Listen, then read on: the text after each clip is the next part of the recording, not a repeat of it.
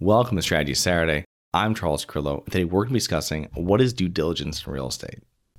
Have you always wanted to invest in real estate but didn't have the time, didn't know where to find the deals, couldn't get the funding, and didn't want tenants calling you? Since 2006, I've been buying income producing properties in great locations that provide us with consistent passive income while we wait for appreciation in the future and take advantage of tax laws while we're waiting. And unlike your financial advisor, we invest alongside our investors in every property we purchase. Check out investwithharborside.com. If you like the idea of investing in real estate, if you like the idea of passive income, partner with us at investwithharborside.com. That's investwithharborside.com. You have an accepted offer and a signed contract on a multifamily property you plan to buy. One of the next steps is performing due diligence. Performing due diligence is an important part of purchasing any property.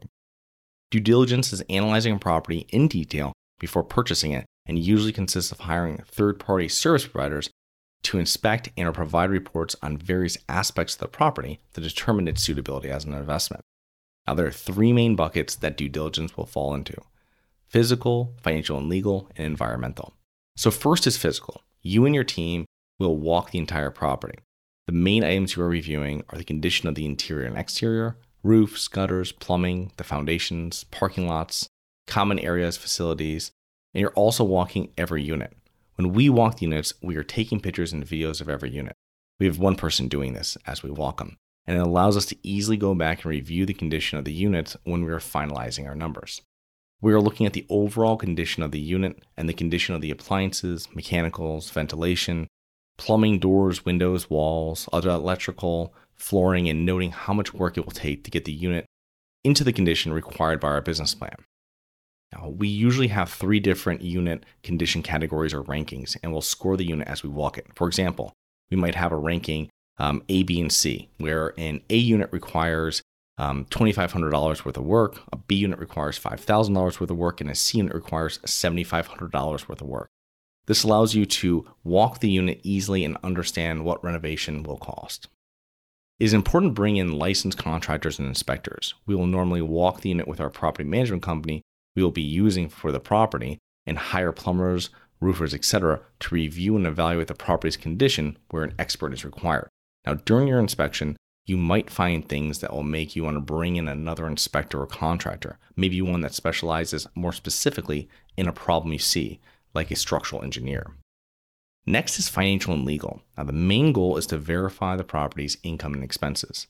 The most important documents you will request from the seller are the trailing 12 months of financials, the T12, the rent roll, utility bills, bank statements, the tenant leases, and service vendor contracts, since some of them like laundry contracts, will survive the sale.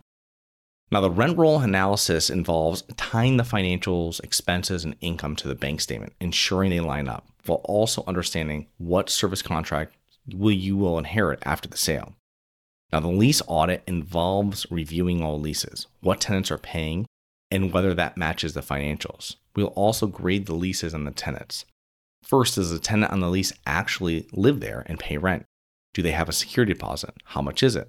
The lease audit gives us an idea of the strength of the tenant base and the likelihood of tenants fulfilling their obligations. Or is there a highly probability that we might need to evict, this tenant in the future?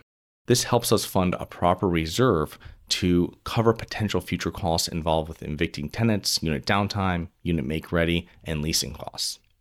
Now, lastly, is environmental. And always, always, always get a phase one report. Your lender will most likely require it, but you should always get one. Now, the phase one is a limited report that will look for traces of petroleum, dangerous chemicals, pesticides, mold, asbestos, radon, lead paint, hazardous building materials and elements, etc. Examiners will go through properties for a physical inspection and pull public records to review how the subject property and surrounding properties were historically used. If there's any potential issues, a phase two may be required. And really, this comes up if there has been any type of garage, um, like an automotive garage on the property or dry cleaners. Something like this is going to be something that's going to be triggered by that phase one. They're going to see that and might go to a phase two or further. Now, once you've performed thorough due diligence as the buyer, you can readjust your numbers to verify the deal still makes sense for you. If there are major issues that you just discovered during due diligence, you can address these with the seller. Hope you enjoyed. Please remember to rate, review, subscribe, submit comments and potential show topics at globalinvestorspodcast.com. If you're interested in actively investing in real estate, please check out our courses and mentoring programs at syndicationsuperstars.com. That is syndicationsuperstars.com. Look forward to two more episodes next week. See you then.